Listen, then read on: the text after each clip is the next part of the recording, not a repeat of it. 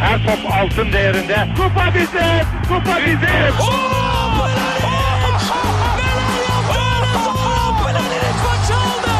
Dengeli de attı. İsabeti de buldu. Matta Fontaine. Zora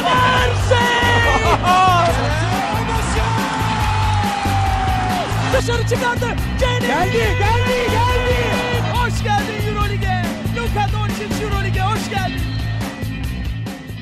Bir başka Euroleague podcast'te ikili oyunun 10. bölümünden merhaba ben Serkan Mutlu. Mikrofonun diğer ucunda her zaman olduğu gibi Ali Aktin ve Tancan Fümen var. Selamlar. Merhaba.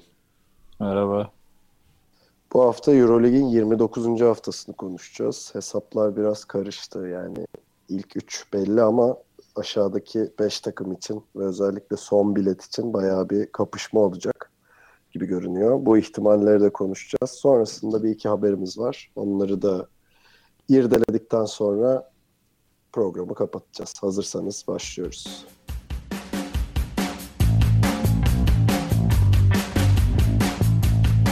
Haftanın ilk maçında Anadolu Efes Olympiakos'u Abdi İpekçi'de yenmeyi başardı. Ee, tabii bunda yani Olympiakos son 4 maçın 3'ünü kaybetmiş gibi görünüyor ama biraz üçüncülüğü garantiye almalarında etkisi olabilir diye düşünüyorum. Ee, Tancan senle başlayacağım. Nasıl buldun Efes'i? Efes'i iyi buldum gayet. Özellikle bu maçtan önce şöyle bir şey vardı kafamda. Olympiakos'un bu sert ve hani sağlam yaptığı savunmasını Anadolu Efes'in guardları aşacaktı ilk başta. Bu yüzden de hani kafamda iki senaryo vardı. Hani ya Granger'ın biraz daha dış oyununa bakan bir senaryoyla oynayacaktı Anadolu Efes ya da Hörtel'in daha deliciliği ve ikili oyunları üzerinden oynayacaktı. İkinci senaryo gerçekleşti. Ki bunu da bunun olması daha iyi oldu aslında. Çünkü Olympiakos'un savunması devamlı direncini arttırmaya başladıkça maç boyunca kırmak daha da zorlaşıyor. Anadolu Efes Hörtel sayesinde bunu devamlı kırdı. Ve maç boyunca da hani kontrolü elde tutmasını sağladı. Hiçbir şekilde aslında Olympiakos Anadolu Efes'in istediği tempoyu çoğu zaman vermedi ama sete yerleştiğinde de istediği savunmayı yapamayınca Anadolu Efes aslında geçmiş maçlara göre bir level atlamış gibi geldi bana bu maçta. O da yani playoff için bence çok iyi bir ışık oldu. Onun dışında Anadolu Efes'te bir beğendiğim şey de şu oldu maçta. Savunma koordinasyonunu artık bir tık daha yukarı çıkardılar.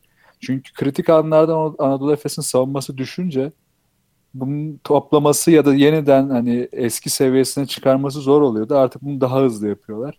Bunda da geçen hafta da konuştuğumuz işte Doğuş'un ilk beşe yerleşmesi, Cedi'nin artan performansı özellikle savunmada bence çok etkili oldu.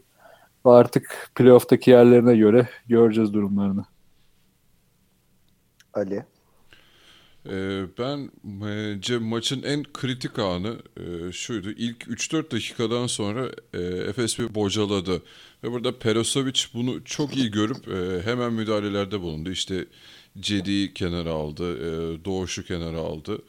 E, burada işte Hörtel'i, e, Hanikat'ı oyuna alması ve oyunun ritmini değiştirmesi çok olumluydu. Ve o noktadan sonra zaten kontrol Efes'e geçince e, bir daha da hiç ipleri bırakmadılar. E, Tancan'ın dediği gibi Hörtel'in o deliciliğini çok iyi kullandılar.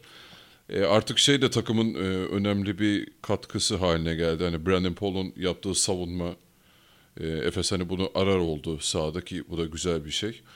Ee, hani sadece şutları üzerinden var olabilen bir adam halinde değil, e, savunmasıyla da ön plana çıkan biri haline geldi. Ee, yani bundan sonra evet, e, Efes artık ya bence şu son 9 maçta biliyorsunuz 8 galibiyet aldı Efes. Ee, en önemli galibiyetlerden biri buydu. Hani böyle e, tam işte Fener maçını e, kısmen sayalım. Hani Fener'in çok düşük bir performansı var. E, her ne kadar bir savunma takımı olsa da. Hani Olympiakos maçı bence e, şu son 9 maçlık e, seri içerisindeki en e, gösterici maçlardan biriydi. Yani Efes'in potansiyelini artık bazı şeylerin doğru yaptığının kanıtı gibi bir maçtı. Ve hani ilk 2-3'ü saymazsak e, diğer playoff takımları arasında çok ciddi bir yer edinmiş oldu Efes kendini. Geçen hafta konuşmuştuk ben hani Jason Granger'ın üst üste 3 maç hani e, insanüstü neredeyse performans gösterip hani alev aldığı maçlar yaşamıştık ama ben Olympiakos maçında yani Olympiakos'un onu durduracağını öngörüyordum zaten. Ona özel önlem alacaklarını. Çünkü yani sete set savunmasında ön alanı zaten çok iyi tutan bir e, takım Olympiakos ki e, şimdi ismini söylemeye çalışacağım. Sferopoulos değil mi? evet. Ee, onun da Granger'a özel bir önlem alacağı belliydi. O yüzden ben hani Efes kazanacaksa bu maçın Örtel'in e, maçı olmasını bekliyordum ki o tahminim de tuttu. E, onun yanı sıra hani Cedi Osman'ın böyle tekme tokat içeri girdiği birkaç top var. Çok değerliydi Efes için. Hani en farkın kapanmasını engelledi. E, özellikle 3. çeyreğin başında öyle bir sayısını hatırlıyorum. Ee, onun dışında genel olarak takımın şeyi de e, direnci de yüksekti. Mesela işte e, Derek Brown hani zor bir görevi aldı. Printezis'i savunmak. E, Printez 16 sayı attı ama hani hepsi böyle şey onun o signature şutları var ya bir garip grup Evet şeyden. ya onlar o psikopat Garip. atışı. Evet yani hook desen hook değil böyle bir garip bir yerden çıkarttığı savunması çok zor olan. Hani genelde öyle şutlardı zaten. Derek Brown da dahil genel olarak Efes'in takım savunmasını ben bu maç beğendim. Ama şimdi hani kağıt üzerine baktığında Örter görünüyor takımın şeyi. e, buradaki asıl dinamiğini sağlayan adam ama ben Hanikat herhalde sezonun en iyi maçlarından birini çıkarttı. Hem uzundan uzuna paslarıyla hani Hanikat'ı bir uzun olarak alacaksak tabii. İşte Dunstan'ı da çok iyi besledi. Onun dışında e, şey e, savunmada çok gayretliydi. 11 tane de rebound çekti. Zaten double double yapmış oluyor herhalde. Evet. E, ben Hanikat'ı çok beğendim bu maçta. E, ya genel olarak Efes'in zaten yani 9 maçta 8 galibiyet artık o yükselen grafiği devam ediyor. Onun dışında yani zaten her hafta konuştuğumuz gibi geçmişteki hatalarından ders alıp e, bir anda o ivmeyi yakaladılar. İşte Brandon Paul mesela gerçekten hem kısa savunmasında çok etkiliydi hem de e, şeyini çok iyi kontrol etti şutlarını. Hiç gereksiz böyle saçma sapan şutlar denemedi. E, yani Efes iyi gitmeye devam ediyor. Ben tabii şimdi şey konuşacağız herhalde bu e, son haftaya girilirken e, normal sezon nereden bitir nerede bitirecekleri hesabı bayağı karışık. Ama karşısına kim gelirse gelsin Efes'in bayağı sorun yaratacağına eminim. Ben oradan şunu eklemek istiyorum. Hani kat tespitin üzerinden, hani tespit değil de daha doğrusu maçtaki önemi üzerinden belirttiğin konudan. Yani Euroleague sezonu boyunca şunu gördük bence. Bu maçta bunun en büyük göstergesi oldu.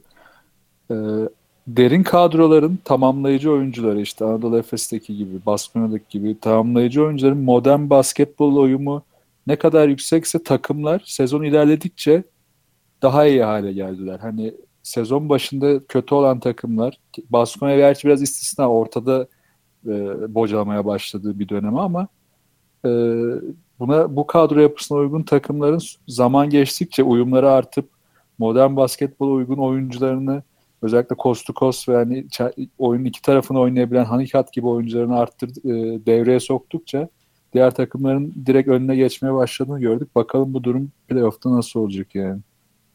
Oradan Yani da sıralama tabii- konusuna Evet. gelebiliriz. Böyle adamların atletik yetenekleri de hani şey oldukça sezon normal sezonun sonuna geldikçe önem kazandı herhalde. Çünkü hani, hani bütün sezonun yorgunluğu da bir şekilde çökmüş oluyor. Onun dışında mesela Olympiakos bu maça çıkarken üçüncülüğü garanti hani çok da kasmasa da olur maçında. Hani Hanikat'ın aldığı e, 11 rebound çok değerli. Hani direkt e, şey katkısı. Hani oyunu değiştiren katkı.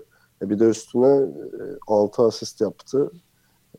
Guard, guardların neredeyse toplamı kadar asist yapmış oldu. Örter ve Granger 7 asist yapmış birlikte. E, yani Hanikat zaten hani biraz bir konsantrasyon sorunu yaşayabilen bir adam.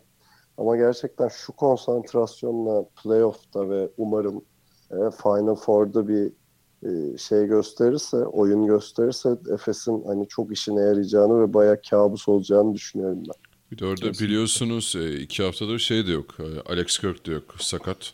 Hani bu sene Efes'e gerçekten hani hiç e, o konuda bir sıkıntı yaşamadı. Hani takım gerçekten sezona sağlıklı başladı ve gayet de sağlıklı gidiyor. İşte bir tek bir Alex Kirk'ün ufak bir e, sakatlığı oldu.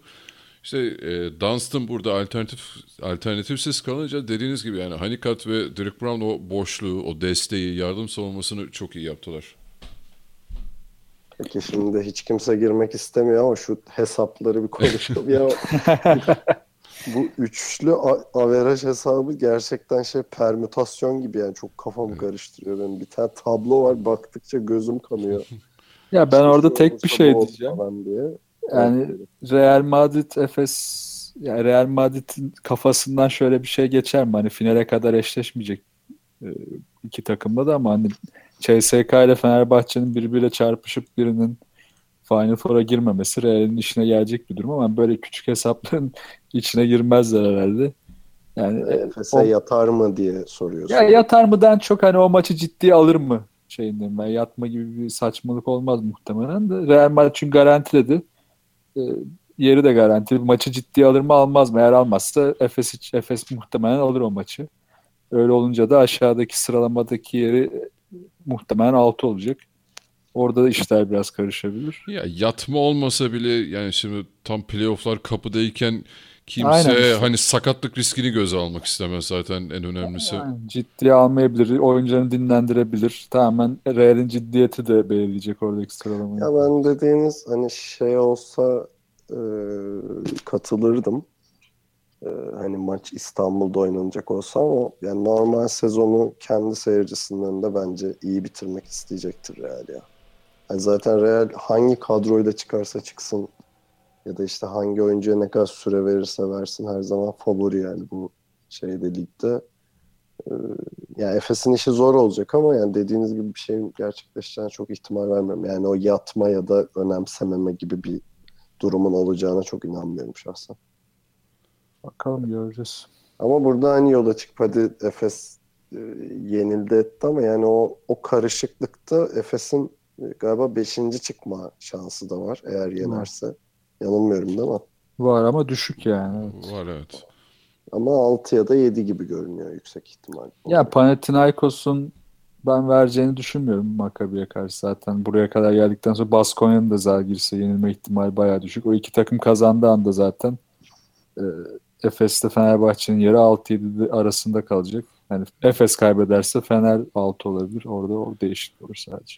Evet yani hani Fener'in e, her türlü Barcelona'yı son maçta evinde yeneceğini düşünürsek iş tamamen Efes'e bakıyor orada.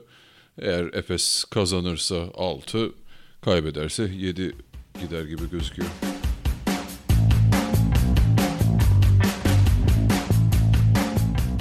Darüşşafaka Doğuş Bamberg deplasmanında sezonun en kritik ikinci maçını oynadı. Birincisi hangisi derseniz önümüzdeki hafta konuşacağız zaten onu. Ee, eğer yani playoff'ta 8. olarak ay pardon normal sezonda 8. olarak playoff biletini alacak son takım mücadelesine girmek istiyorsa Bamberg'i yenmek zorundaydı. Baya mahkemede biten bir maçta zor da olsa kazanmayı başardı. Ee, Ali senle başlayacağım. Nasıl kazandı abi Daçka? Ben şaşırdım yani.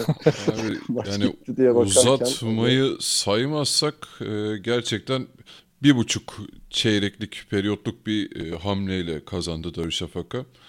E, yani maçı izlerken ben ilk yarı artı üçüncü çeyreğin ortasına kadar bana e, sorsalar hani e, ve ben şeyi bilmiyor olsam hani sıralamayı bilmiyor olsam kesinlikle şey derdim hani Brose e, sekizicilik için oynuyor derdim. Darüşşafaka'da hiç şöyle bir hava yoktu. E, sakin olan, topu paylaşan, doğru oynayan taraf e, Brose'ydi. E, şeyde... de şey, yarı 40-29 bitti.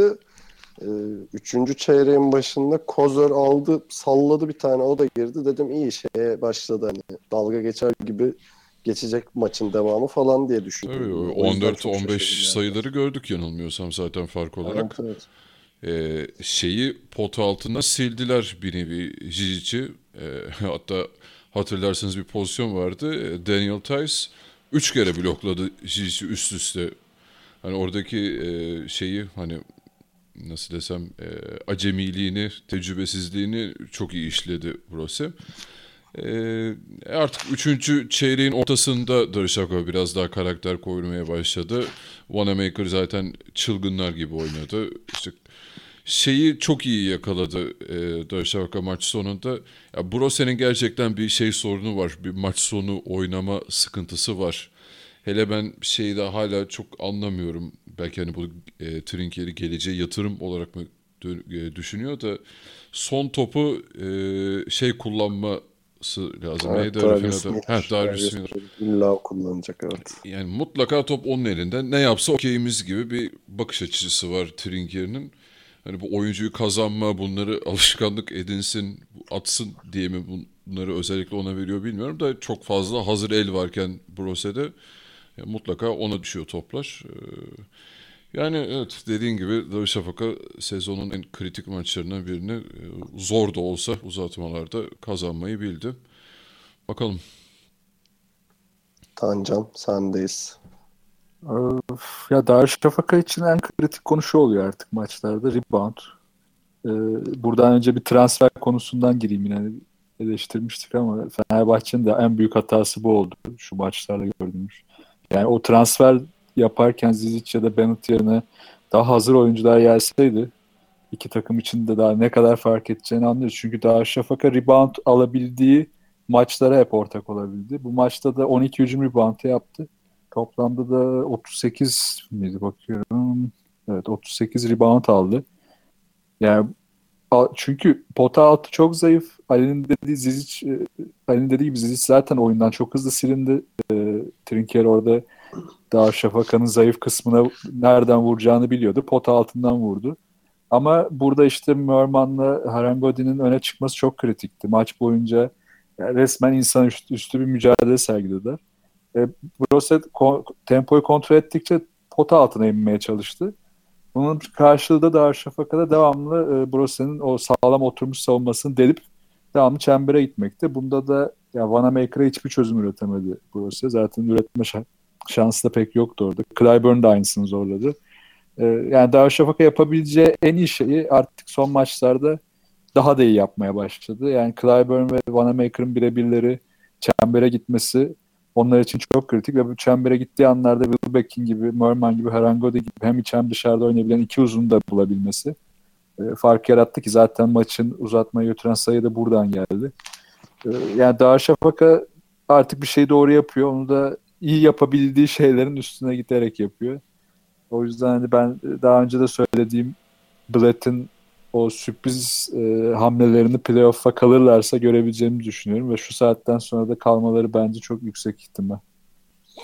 Ya Darüşşafaka'da hani Vanamaker, Clyburn, hadi onlar işte James Anderson ve Scott Wilbekin hani bu dörtlüden en az ikisi zaten şeyi yapıyor hem skor katkısını yapıyor hem de takımın yükünü bir yerde üzerine al- alıyor. Özellikle Vanamaker için söylüyorum bunu. Yani Darüşşafaka'nın asıl sorunu zaten bunu neredeyse her programda söylüyoruz. Uzun katkısı almak oluyor. Yani artık e, Jijic'e özel önlem alındığında işte Merman'dan ya da Herengadi'den e, destek almak gerekiyor açıkçası. E, bu maçta da bunu aldıkları için e, Brose'yi yenmeyi başardılar. Çünkü baktığında hani Brose zaten çok dengeli bir takım. Hem işte hücumda topu çok iyi paylaşan bir takım ve hani bakıyorum işte 6 tane oyuncuları çift taneli sayılara ulaşmış adamların. E, Daçka'ya bakıyorsun. Vanamaker 30 sayı, Clyburn 26 sayı, Merman 19 sayı diye hani e, şey biraz da adaletsiz bir dağılım var. Zaten iki takımın hani farkı da bu kağıtlara yansımış oluyor böyle ama işte hem Merman'ın hem Herengadi'nin oradaki destekleri çok önemliydi. Zaten o sayede özellikle Herengadi'nin bayağı hani zayıf taraftan bir üçlüyle e, maçı uzatmayı başardılar ki ben hayatımda Herengadi kadar acayip bir şut stili olan adam görmedim yani böyle omuz üstü desen değil yani Kuğu Gölü yani. balesi gibi. Yani böyle saçının favorisinden çıkartıyor topu. Öyle garip bir şut stili var adamın. Ee, hani bu bu katkı olmasaydı e, zaten böyle bir sonuçta dönemeyecekti Daçka. Ee, yani bir yandan şeyin e, e, Blatt'ın hani bu konudan çok memnun olmadığına eminim zaten. Maçın sonunda adamın suratı değişmişti artık şeyden. e, stresten anladığım kadarıyla ki Vanamaker sağ olsun iki şutu da kaçırıp hani iki faal de kaçırıp az kalsın hani maçı da verme noktasına getiriyordu. E, Neyse ki Darius Miller hani o son üçlüyü atamadı. Ee, yani şimdi önümüzde bir Kızıl Yıldız maçı var. Herhalde sezonun en acayip maçlarından biri olacak. Allah'tan e, şeyde değil. E, Belgrad'da değil maç. E, ne olursa olsun da açıkçası orada iyi bir seyirci desteği olacaktır diye umuyorum artık. Sezonun en önemli maçı yani. E, ve ben kazanacaklarına da inanıyorum. Hani e, artık e, Vanamaker şey zaten insanüstü bir çabayla oynuyor herif son maçlarda. E, ki bugün e, lig maçı vardı. Orada da sanırım 26 sayı falan atıp bayağı son topta kazanmasını e, sağladı takımının. E, artık Vanamaker'ın bu noktada e, playoff'u bırakmayacak şekilde oynayacağını umduğum için e, Daçka'nın şansının yüksek olacağını görüyorum. Tabi bu durumda da Daçka playoff'ta Real'le oynayacak. Bakalım çok garip bir e, durum olacak. Tabi önce Kızıl Yıldız'ı yenmeleri lazım. Valla güzel seri olabilir ya. Hatta hemen oradan da şunu bağlayayım. Will Becky'nin o son çeyrekte yaptığı savunma birebir Lo'ya yaptığı savunmayı daha önce de görmüştük. Böyle bir savunmacısının olması elinde Darüşşafaka'nın çok değerli. E, savunacak adam belli yani bu eşleşmede. Mesela Darüşşafaka'nın böyle küçük det mesela Randolph için de kullanabileceği, savunmada kullanacağı Clyburn artısı var. Clyburn'un hele bu maçta bir alley yaptığı bir blok vardı. O çok acayipti yani aklım gitti onda. Gerçi biraz faaldi ama böyle inanılmaz bir bloktu. Ya bu tip ince detayları da maç içine sokabiliyor Darüşşafaka. Yani toplam takım savunması zayıf. Ama birebir savunmalarda, kritik anlardaki, o kırılma anlarındaki savunmasını çok güçlendirdi. Çünkü çok atlet oyuncuları var. Ya bu maç, yani Kızılyıldız maçında bu zaten çıkacak ama olası Real Madrid eşleşmesinde de bunların e, faydasını görecektir. Abi faydası var da diğer tarafta beni düşündüren şu. Hani Darüşşafaka çıktı ve Real'le eşleşirse Şimdi biliyorsunuz hani playofflar çok daha yoğun bir tempoda oynanıyor. Zaten atmosferi bambaşka olacaktır eminim her salonda. Şimdi hani sen, Tancan'ın da bahsettiği gibi hani bir transfer hataları vesaire. E, Darüşşafaka'nın da şu an kısıtlı bir rotasyonu var. Ve e, dediğiniz gibi hani Vanamaker'ın falan insanüstü bir performansı var şu an. İşte Vanamaker'ın, Clyburn'un, Morman'ın falan hani playoff'ta kaç maç üst üste aynı performansları verebilecekler acaba? Çünkü James Anderson'ın işte maçına göre Jijic'in, işte Bertans'ın, Furkan'ın falan çok kısıtlı katkıları olabiliyor takıma. E bütün yük işte Vanamaker'da, Clyburn'de, Muerman'da hani böyle 3-4 kişi bütün playoff'u sırtlayabilecekler mi acaba? Ya zaten o biraz savunmada başlayacak bence. Yani savunmada bu istikrar sağlarlarsa hücumda o günün adamını bulur. Ama savunma zaten o yapılmazsa o gün birilerini bulsalar da işe yaramıyor yani. Yani işte biraz o ana gemiye yani işte bu dörtlü sacaya demin saydığımız işte Will Beck'in, Wanamaker, Clyburn. Hadi buna James Anderson ekleyelim. Hani sezonun ikinci yarısında biraz daha kıpırdanmıştı. Hani bunun ne kadar katkı verirse geride kalanlar ve tabii ki de uzunlar. E, Daçka'nın oradaki şansı o kadar artıyor. E, yani ne olursa olsun ya çoğu takımın eşleşmek istemeyeceği bir takım Daçka. Yani sağ solu belli değil çünkü biliyorsunuz. Gidip böyle CSK'ya deplasmanda kök söktürebiliyor ki gayet iyi oynamıştı. Ya da işte e, İstanbul'da Real yendi, CSK'yı yendi vesaire. Hani e, tekinsiz bir takım ve bir de başında da Blatt var ne olursa olsun. E, Clyburn gibi açık alanı çok iyi oynayan e, bir oyuncu var. Vanamaker gibi inanılmaz delici yetenekleri olan bir oyuncu var. Ne olursa olsun hani Real'in bir dizleri titreyecektir olası bir eşleşmede. E, ama yani Ali'nin dediği gibi orada bir şey rotasyon sorunu olduğu açık. Biraz da hani playoff'ta oyuncuların özveriyle mücadelesine bakıyor herhalde Darüşşafaka'nın geleceği.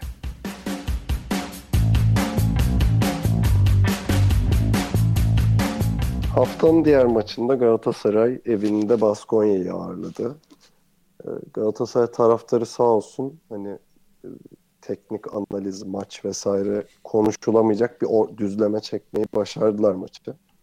Ee, ama elden geldiğince konuşacağız herhalde. Tancan buyur abi.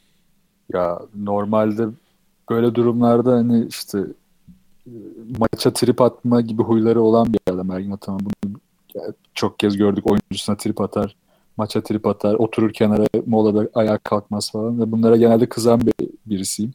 Ama bu maçta ben inanılmaz hak verdim ya Ergin Ataman'a. %100 Yani, haklıydı yani tepkisi. yani böyle bir saçmalık olamaz ya. Daha maç başlıyor. Küfür, kıyamet. Ya Galatasaray zaten hani zor geçen bir sezonun ki biz de çok eleştirdik. Hala da eleştireceğiz de yani ama böyle karşılık verilebilecek bir durum yok yani ortada. Ya o yüzden çok üzücüydü yani. Maçın başı bir de bu olay oldu. Üstüne arkasında kavgalar çıktı. Ya ben dedim herhalde bir yerde hakemler hani maçı da durduracak. iyice yani içine edilecek her şeyin. Allah'tan öyle olmadı. Bir o bench arkasındaki taraftarları dışarı attılar galiba. Tam göremedim oraya ama sonra bir rahatladı maç. Yani çok kötüydü ya. Çok üzüldüm yani. Yani evet, basketbol konuşulamayacak bir noktaya çektiler oyunu açıkçası. Zaten Sito Alonso da maçtan sonra söyledi hani gidip Ergin Ataman'a Avrupa'nın önemli koçlarından biri olduğunu söyledim ve teşekkür ettim gibisinden. Bir şey yani ben akıl sır erdiremedim. Bu takım Olympiakos'u deplasmanda yendi. Geldi Kazan'ı evinde yendi. Yani böyle e, ödül yani bu şekilde şey olmaması lazım. Ondan önce Real yendi çok iyi oynadığı maçta. E, ben yani gerçekten hiç anlam veremedim buradaki tepkiye. Hani bir bir derdim varsa okey hani e, protesto her zaman bir hak ama daha maç başlamadan ana bacı e, küfürle protesto diye bir şey, bir şey olmaz. Yani. Bu Abi, olmamalı diye Orada biraz olay şeye geldi ya iyicene e, hani taraftarın ya da taraftar o grubun diyeyim e, takımın takıma karşı memnuniyetsizliğinden çok hani iyicene Ergin Ataman'la e, dalaşa girmesi oldu bu olaya. E, yanlış hatırlamıyorsam e, Ergin Ataman da hani son bir, iki tepkiden sonra e, daha önceki maçlardan sonra hani bunlara çapulcular mıdır ya bir şey. Ya ortam gerildikçe gerildi ya iş şeye geldi. Yani ben geçen hafta demiştim artık bu dikiş tutmaz diye. Galatasaray'ın yönetiminin artık bir yeniden yapılanma işte yeni salon gibi e, gerçi bunları sonradan da konuşacağız ama hani bir şeylere girmesi gerekiyordu. Yani şey de demiyorum tabii e, sırf bir taraftar grubu istedi diye ya da böyle bir olay var diye Ergin Ataman'ın gitmesi de doğru olmaz. Ama ben artık bu noktadan sonra dediğim gibi gerçekten e, bir orta yol bulunabileceğini çok zannetmiyorum. Ya bu da çok çirkin ama ya olayın burada kalması işte ya Galatasaray çünkü en büyük özelliği ki bu senenin istatistiklerinde de vardı. Yani taraftarıyla maç kazanan takımlarda Kızıl Yıldız'la beraber en tepede olan takım Galatasaray ve bunu taraftar bildiği için içindeki gruplarda birbiriyle çatışıyorlar. E, bu da direkt takıma zarar veriyor. Yani bunu bile bile yapılması hani bu şey demek yani bak biz bu takımın en büyük ateşleyicisiyiz. Sen hani sıradan bir adamsın. Biz, bizim sayemizde oluyor bunlar. İşte biz Euro Cup'ı kazanırken de içeride her maçı bizim sayemizde aldın. Sen hiçbir işe yaramıyorsun'a getirmeye çalışıyorlar. Şimdi böyle bir düzlemde e, ama şimdi bu dediğinde zaten şöyle bir sakatlık var. İşte sen bizsiz hiçsin vesaire. Abi sen taraftarsın ya. Görev takımı desteklemek yani. Aynen okay, öyle. Sen ateşleyicisiysen ateşleyen niyet koçunla kavga ediyorsun. Aynen öyle. Burada da işte bu düzende ben artık daha büyük hatayı başta Ergin Ataman verirken artık yönetime vermeye başladım. Yani yönetimin zaten hiçbir şey yok, etkisi yok. Konuyu bildiği de yok. Ki yine evet programın sonunda konuşacağımız haber de bunun üzerine zaten ama ya burada ciddi hamleler yapılması lazım. Ve bu hamlelerin de ben artık hani birinin kovulup birinin gelmesi de değil hani tribündeki düzenler ve tribünlerin yapısıyla ilgili olması gerektiğini düşünüyorum ki bunu Fenerbahçe son iki sezonda çözmüştü. Umarım Galatasaray'da çözebilir yani. Yani ne kombinelerini iptal edeceksin vesaire. Yani bu çok basit teknik anlamlarla hallolacak bir konu. Yerlerini yani. değiştireceksin. Yani direkt gidip bench'in arkasına vermeyeceksin ki e, maçta şu da oldu. E, hani ana avrat küfür edilmeye başlayınca hani buna tepki veren kısımda oldu. E sonra o grup gidip bunlara saldırdı biliyorsunuz. Twitter'da da resimler düştü zaten görmüşsünüzdür. Evet evet. E, çocuğuyla çoluk çocukla maça gelen çıktı terk etti maçı. Daha hani Abi, ilk çeyrek bitmeden büyük, millet gitti yani. yani. yani. Yani şimdi e, millet görecek böyle bir tepki oluyor. Buna bu te- olası tepkiye hazırlıklı gelen adamlar olacak. Bunlar arasında yani bir, ciddi bir güvenlik şey de yaratıyor. Tabii bu yani. Tabii canım. Çok ciddi hem de. Yani... Neyse maç konuşmak isteyen var mı? ya, ya maçta iyi de çok da söylenecek bir şey yok ya. Yani Galatasaray zaten artık uzatmaları oynuyor Euroleague'de. Yani bu maçı ya başa baş götürmeleri için tek bir şans vardı. Baskonya'nın temposuna ayak uydurmak. Çünkü kon, tempoyu kontrol edecek bir yapısı yok Galatasaray'ın. E, ama uyduramadılar. E, savunmada da e, o taraftar desteği de iyice saçmalaşınca savunmada da direnci hiç maç boyunca yakalayamayınca erken koptu maçta. yani bu kadar. Söyleyecek fazla bir şey. Çok yüzdeli attı. Ha, bu arada cidden ya inanılmaz yüzdeli attılar. Yani Baskonya'nın bu kadar yüzdeli üçlük atacağı maçta senede iki tane üç tane gelir yani. Ya abi karşında ama bir direnç yok yani. Galatasaray gerçekten hani bir atmaya çalıştı, bir şey oynamaya çalıştı da hani gerçekten savunma yapabilecek bir durum kalmadı. Yani senin işte antrenörün daha hava atışı yapılmadan içeri gitti, sonra geldi, içerisi küfür kıyamet falan. Hani bir şey de diyemezsin ki nasıl savunma yapamadınız vesaire. Hani Galatasaray'la ilgili söyleyecek hiçbir şey yok. Ki böyle bir maçta bile 80'i buldular. Ama Baskonya hani hücumda e, ezdi geçti diyeyim. Yani özellikle Kim Tili falan e, elini ateşe basıp attı. Yani adam ne şey bir ara yüzde yüz de atıyordu. Yani bir de tabii Diop var. Hani boyuna kıyasla çok çıt kırıldım bir uzun kendisi aslında. Ee, çok kolay da oyundan düşebiliyor. Ee, demoralize de olup hani şey yapabilen bir adam. Faal problemi yaşıyor vesaire. Ee, sezonun en iyi maçını çıkardı. Ee, özellikle pot altında yani bomboş işte asistlerle bir sürü sayı attı bakayım. İşte 18 sayı atmış herif. Ee, yani bir türlü de durdurulamadı Galatasaray uzunları tarafından ama bunda tabii ki de o e, seyirci desteğinin olmaması vesaire bir sürü etken var yani. E zaten savunmada bunu gösteremiyorsun. E, hücumda da bir türlü o ritmi yakalayamayınca yani o Baskonya ile sen de sen atıyor musun? İyi abi ben de atıyorum cevabını veremezsen e, maç zaten e, koptu gitti bir yerden sonra yani. Bir de Diop şunu gösterdi. Yani kadro mühendisliğinin ne kadar önemli olduğunu yani Plyce savunmaya çalışsa ayakları ağır kalıyor, boyda eşleşiyorlar. Thais savunmaya çalışsa ayakları hızlı ama çok kısa kalıyor. Yani iki, Galatasaray sene başından beri birbirini yedekleyen iki uzun bu kadar alakasız olması yüzünden çok sorun çekti. Bu maçta da zaten Diop gibi yani çok istikrarsız bir oyuncunun aşırı öne çıkması da bunu çok net gösterdi yani.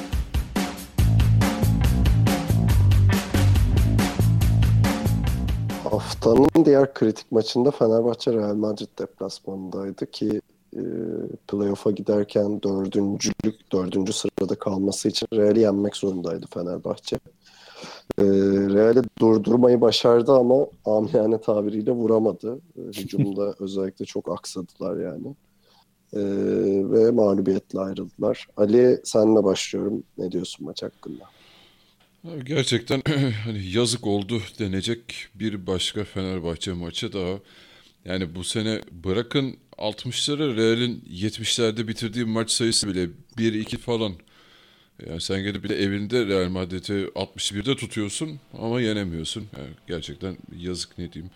Yani... O maça kadar 86 idi Real'in maç başına sayı ortalaması.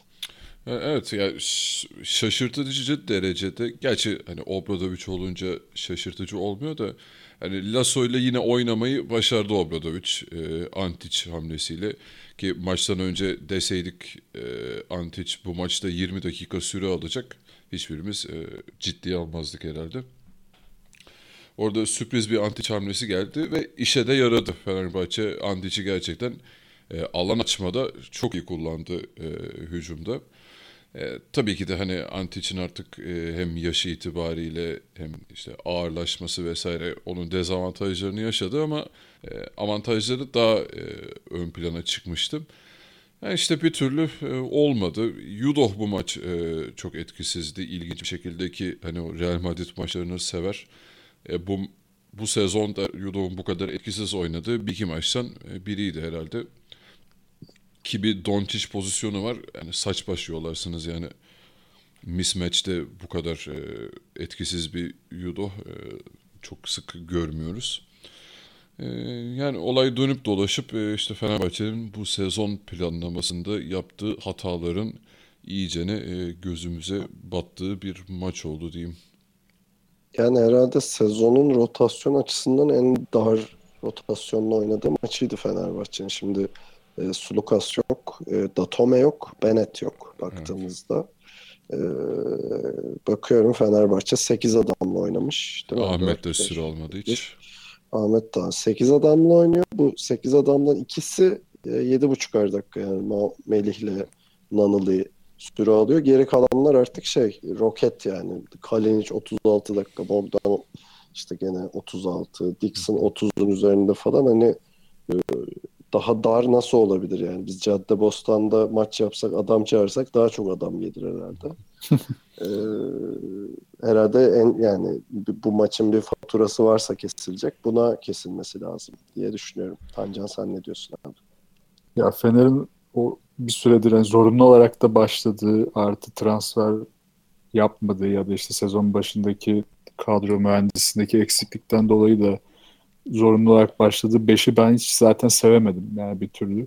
Çünkü o 5'te başladı mı bir anda böyle Fenerbahçe'nin hücumdaki bütün düzeni aksamaya başlıyor. Şimdi rakipte de Anthony Randolph var.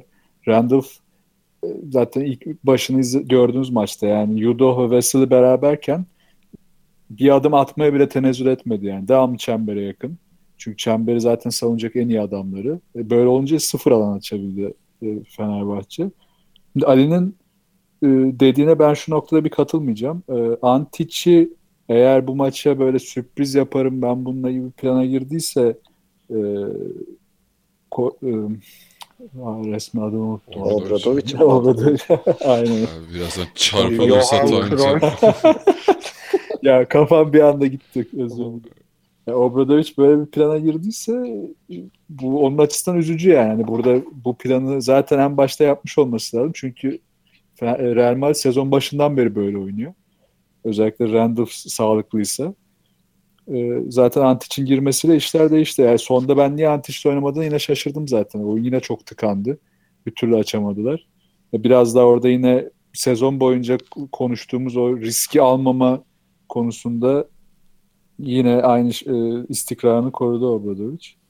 Onun dışındaki sıkıntı da Fenerbahçe hücumlarında e, pardon savunmasında iki uzunla yine oynadığında ya da yine uzun beşte kaldığında switchlerde Yudoh çok fazla yorulmaya başlıyor. Çünkü genelde onun oyuncusu üzerinden switch yapıp onu devamlı dışarıda zorlamaya ve yormaya başlıyorlar. Böyle olunca da e, yani Fenerbahçe'nin hücumdaki verimliliğini de etkiliyor bu durum. Yani burada Wesley mesela o yüzden de biraz ön plana çıktı bence bu maçta. Wesley daha konsantreydi. Savunmadaki etkinliği daha çembere yakındı. Öyle olunca hücumda da daha istekli oldu. Savunmada iyi işler yaptıkça hücuma daha verimli gitmeye başladı. Ya bunları artık bu sezon çözemeyecek Fenerbahçe. Ya herkes sağlıklı olduğunda tabii ki yine çok iddialı durumda olacak. Benim de hala yani şu an ya, tek favorim olması ikinci favori durumunda Fenerbahçe ama artık işinin daha zor olduğu da çok açık. Ya teknik olarak çok ekleyeceğim bir şey yok açıkçası dediklerinize. Sadece yani bir istatistik tablosunda bir şey beni çok üzüyor. Fenerbahçe'nin %46 ile serbest atış atması. Çok kötü. 15'te 7 atmış. Real %90. 10'da 9 atmış. Hani sen de %90'la atsan maçı kazanacaksın yani. Bu e, bayağı açık bir şey. Hani Veseli'nin ve e, e, Ekpe'nin orada biraz daha konsantre olması lazım ya da çalışması lazım diyeyim bu şeylere, serbest atışlara. Ee, yani onun dışında Fener'in hem Sulukas'ı hem yani gününde bir Sulukas'ı hem de Datome'yi çok çok aradığı bir maçtı açıkçası. Ee, hani ikisinden biri olsa belki maçı değiştirme adına bazı hamleler olabilirdi. Ee, ama olamadı. Yani o şeyi de aradı işte ne bileyim mesela Kalinic belki biraz daha şey olabilir. Kalinic gerçekten özellikle şut olarak iyi bir gününde değildi yani. Ee, yani çok da kızamıyorum açıkçası o konuda. Ee, yani tabii şey hesabı gene karışık Fenerbahçe için. Herhalde en karışık olan takım o dördüncü olma ihtimali de var. Yedinci olma ihtimali de. Yanılmıyorsam öyle değil mi? Evet, aynen. Evet öyle. Oradaki permütasyonlar gene kafamı yoruyor benim. Ama işte hem Panathinaikos yenilecek hem Baskonya yenilecek galiba. Sonra Fener yenecek falan filan bir şeyler olacak ve e, bu ihtimalde dördüncü olabiliyor. Yani tabii ki de belli olmaz. E, ama ben ne olursa olsun hani her oyuncunun sağlıklı bir şekilde playoff'ta parkeye adım attığı takdirde Fenerbahçe'nin e, karşısına kim gelirse gelsin e, yani şey zorlayacağını hatta turu geçeceğine inanıyorum burada. E, ama tabii garip bir ihtimal var isterseniz konuşalım. CSK yani geçen senenin finalistlerinin bu sefer e, çeyrek finalde karşı karşıya gelmesi gibi bir ihtimal ortaya çıkmış durumda. Biraz garip olur açıkçası. Ben orada totem yaptım artık zaten bu sene Fenerbahçe için. yani geçen sene biliyorsunuz e, her şey pürüzsüz gitmişti Fenerbahçe için. E, son sezon maçın hani grup maçlarında şey saymazsak son 2-3 maçı garantilediği için biraz salmıştı orada Fenerbahçe de. Hani ezerek finale kadar geldi Fenerbahçe. İşte playoff'ta süpürdü Real Madrid'i falan. Hani bu sene olabilecek en ızdıraplı seneyi yaşıyor Fenerbahçe artık e, hani maçı izlerken de demiştim hani 2-3 hafta daha devam etseydi e, normal sezon hani artık 8. lig için konuşacaktık neredeyse Fenerbahçe'yi hani kalabilir mi playoff'a diye. E, bu sene ters gidebilecek her şey gidiyor. Çok zorlu bir dönemeçten geçiyor Fenerbahçe. E, bir de playoff'ta CSK ile falan karşılaşırsa hani işte totemim o yani e, bu sene zorlu gidip e, bir şekilde kendini Final Four'a atarsa acaba bambaşka bir senaryo izler miyiz diye. Ya, ya acaba pardon abi buyur.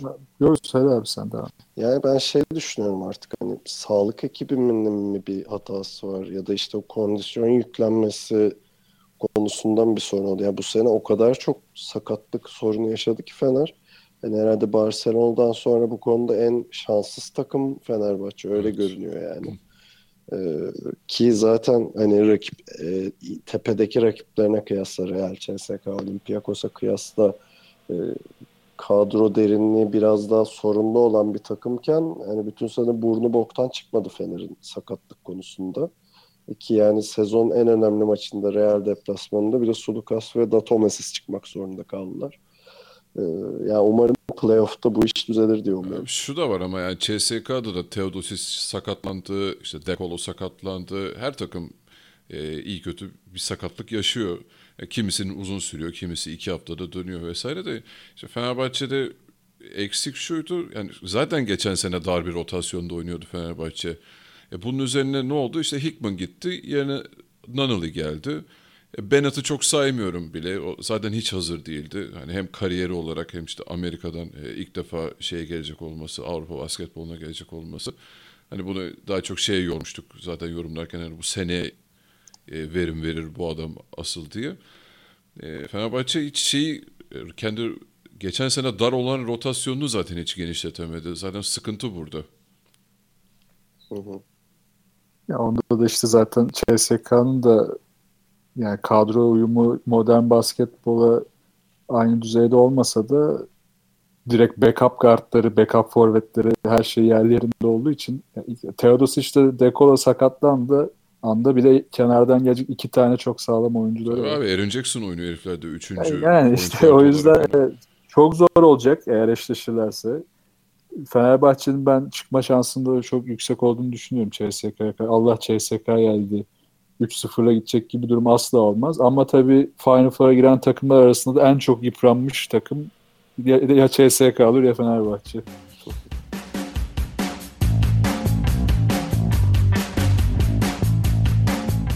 Geleneksel köşemizde haftanın beşini seçeceğiz. Ee, geçen hafta yapmamıştık çünkü 3 haftayı birden konuştuğumuz için biraz abes kaçacaktı ama bu hafta geri döndürüyoruz bu konsepti. E, Tancan senle başlayalım. Bu haftanın kısaları kimlerdi? Kısaları ilk kısam Vanamaker. Yani Darüşşafaka'nın Brose karşısında bütün o Brose'nin savunmasını yıkan adam oldu tek başına. Yani devamlı çemberi zorlaması ve aldığı faullerle de çok etkili oldu.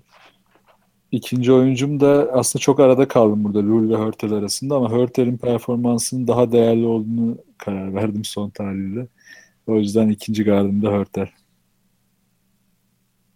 Ya bu Yul her sayı attığında o çığırtkanlar ne biçim bağırıyor ya. Aynen yul, yul, yul. Bir de çok güzel oturuyor herifin sesi evet, tam böyle şey evet. E, adı tam tezahüratlık yani. Neyse. Ee, Ali sen de bize iki tane forvet var. Evet ilk adayım Panathinaikos'tan Casey Rivers oldu. Bu sene e, hiç de fena bir performans sergilemiyor. E, maçı kazandıran sayı da attı. Hani maçın genelinde zaten performansı iyiydi.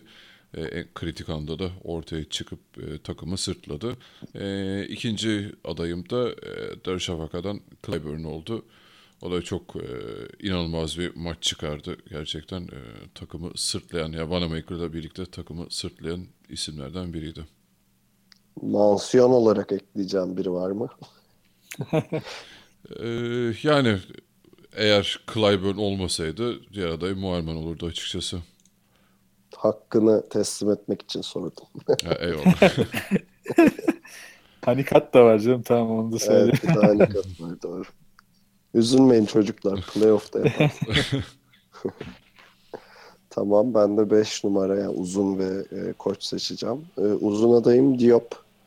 E, hani biraz şeyi buldu. E, nasıl diyeyim? E, oynayabileceğiz zemini buldu. Hem işte e, taraftarın moral, takımın moralini bozduğu ve e, takım savunmasının hani yerle bir ettiği bir ortamı buldu. Hem de e, şeye karşı e, e, Plyce'a karşı biraz da atletik avantajı, Tyus'a karşı da çok ciddi bir e, boy avantajı vardı. Bunu da iyi kullanmayı başardı ve sezonun en iyi basketbolunu oynadı kendi adına. E, bu yüzden onu koyuyorum uzun olarak.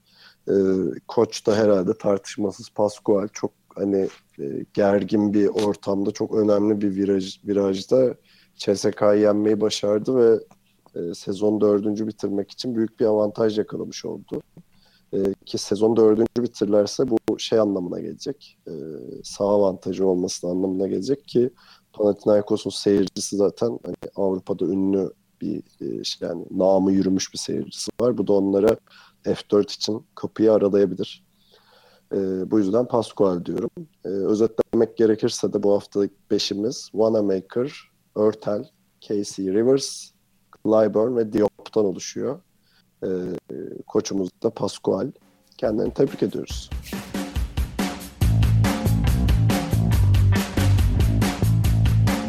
Gün geçmiyor ki Galatasaray konuşmayalım. yani Galatasaray böyle e, iyi basketbol oynadığı haftalarda konuşmaktan çok ne kadar keyif alıyorsam böyle kendi içinde çalkantılar yaşadıkları dönemde konuşmak da o kadar sıkıcı geliyor bana açıkçası ama e, yapacak bir şey yok yani devamlı bir şey e, Brezilya dizisi gündemi yaşıyorlar açıkçası. E, son gelen haberde şöyle e, şeyde de konuştuğumuz gibi e, maç analizinde taraftarın Ergin Ataman'a ve onun üzerinden de yönetime büyük bir tepkisi vardı. E, bunun üzerine Dursun Özbek Başkan iki önemli açıklama yaptı aslında. İkisini de konuşacağız. İlki şuydu, Ataman işte bu kulübün bir evladı diyerek ona sahip çıktı ve belki de önümüzdeki sene onunla devam edeceklerine dair bir işaret vermiş oldu. İkinci açıklaması herhalde daha önemli. Galatasaray'ın hani Euroleague'de önümüzdeki sene e, mücadele etmeyecek olmasını da göz önünde bulundurarak e, önümüzdeki sene bütçeyi küçülteceğiz dedi. Buradaki mantığı da şu amatör branşlara 40 milyon dolar harcıyoruz. Gelirimiz 10 milyon dolar. O yüzden bütçeyi kısacağız. Buyurun vizyonu tartışalım. Olsa vizyon tartışırız ama işte vizyon yok. Ya aslında ben korktuğum şeydi yani Ergin Ataman'ı eleştirirken de en çok bu yüzden eleştiriyordum. Yani bu sene iyi bir bütçe varken elinde işte kötü kullanması tam da bu sonuca yol açtı. Keşke bu bütçe daha iyi kullanılsaydı. İşte geçen senenin o kemik kadrosunu bir ara tutup üstüne bir iki nokta transferle fazla hani oyuncu değiştirerek transfer yaparak gitmeseydi ve en azından şu anda hani playoff'u zorlay zorlayan bir konumda olsaydı Ergin Ataman e, gelecek sene için de yani kal, kalması durumunda elini çok güçlendirecekti. Artık Galatasaray camiası için de iyi bir şey olacaktı. Zaten futbol tarafında e, gayet mutsuz herkes. En azından basketboldaki bu iyi ortamın Fenerbahçe'ye son yıllarda ne kadar iyi yansıdığı gözükürken, Beşiktaş'a bile bu sezon çok iyi yansıdığı gözükürken Galatasaray'ın burada geride kalması zaten kötü bir durum. Ama tabii bu işte iki tarafın hatalarıyla işte daha önce dediğimiz yönetimin her şeyi Ergin Ataman'a bırakması, Ergin Ataman'ın bunu kötü kullanması ve biraz e, gelecek adımlarını planlamadan e, gitmesi, günle devamlı o günle uğraşması bu sonuca yol açtı. Ha, ama şunu da düşünüyor olabilir. Ya yani şunu demiştir daha doğrusu düşünüyor olabilir demeyeyim. Yani Euro Cup'ta oynayacağız. Ben Euro Cup'ı şu kadar bütçeli alan Ergen Ataman'ın öyle iddiaları var ya Euro Lig'e de öyle başlamıştı. İşte 10 milyonda ben Euro Lig'de işte playoff'a kalırım falan gibi. Muhtemelen Euro Cup'ta da böyle bir şey demiş olabilir. Yani şu kadar parayla biz Euro Cup'ı alacak kadroyu kurarız dediyse zaten yönetimde yine evet demiştir. Bu önceden işe yaradı, bu sene işe yaramadı. Bilmiyorum seneye tekrar işe yarar mı? Ben açıkçası çok umutlu değilim. Ha, ama bu son gelişmelerden sonra da taraftar muhabbetlerinden sonra da Ergin Ataman'ın kalıp önceden kalmaması konusunda daha o yöne yakındı ama şu an kalıp kalmamasından çok oradaki sorunların çözülmesinden yanayım açıkçası.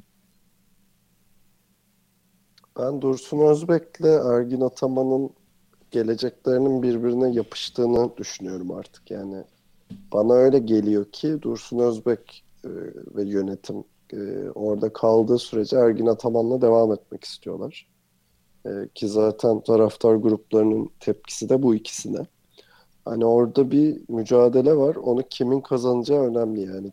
Tribün gruplarıyla yönetim ve işte yönetimin tercihleri arasında diyelim.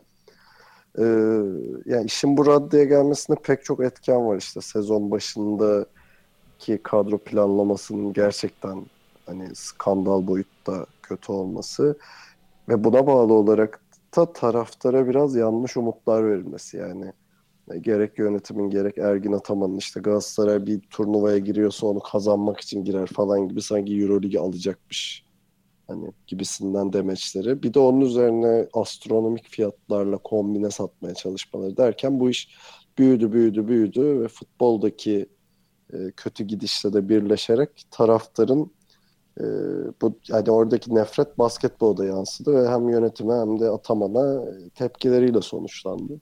Yani burada üzücü taraf şu. E, biraz uzun konuştum ama kusura bakmayın. Yardır ee, Yani Türkiye'de futbola ilgi giderek azalırken ki bunu şeyden görüyorsun hani e, bütün takımlar tribüne taraftar çekmekte zorlanıyorlar. E, ve zaten futbol kalitesi yani bu bir futbol podcast'i değil ama e, e, futbol kalitesi de yerlerde yani Türkiye Süper Ligi'nde. E, buradaki ilgi bu kadar azalıyorken basketbol tarafında inanılmaz bir sıçrayış var işte e, Fenerbahçe zaten konuşmaya gerek yok. E Beşiktaş yani Ufuk Sarıca ile beraber özellikle ligde e, çok ciddi bir e, şey e, silah haline geldi Beşiktaş ki şimdi yeni bir salon projesi var. Her maçları doluyor vesaire vesaire. İşte Banvit'in durumu ortada. Karşıyaka yani e, herkes Mersin'e giderken Galatasaray tersine bir hamle yapacak olması çok üzüyor beni açıkçası. Ee, ki yani e, şey orada şey hesabı varsa iyice üzücü. Yani ben 10 milyonla işte Eurolig'e girdim işte 5 ayırırım Euro Cup'ı alırım gibi hesaplara giriyorlarsa bu gerçekten üzücü yani. Ee, burada sonuçta ticaret yapmıyoruz. Ne demek ya? 40 milyon verdik 10 milyon getir, getirisi var falan.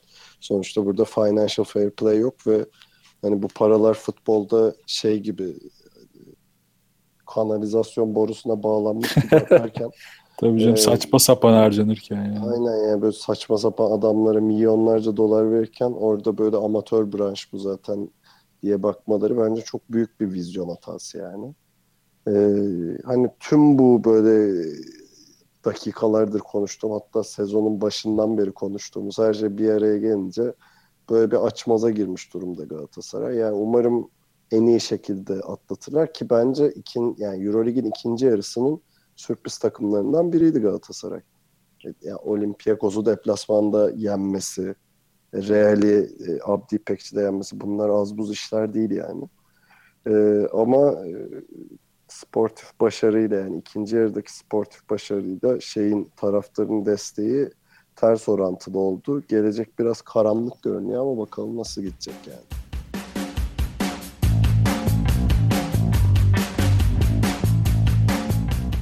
İkili Oyun'un 10. bölümünü dinlediğiniz için teşekkür ederiz. Bize olan ilginiz bizi hem sevindiriyor hem de güzel şeylere kapı açıyor.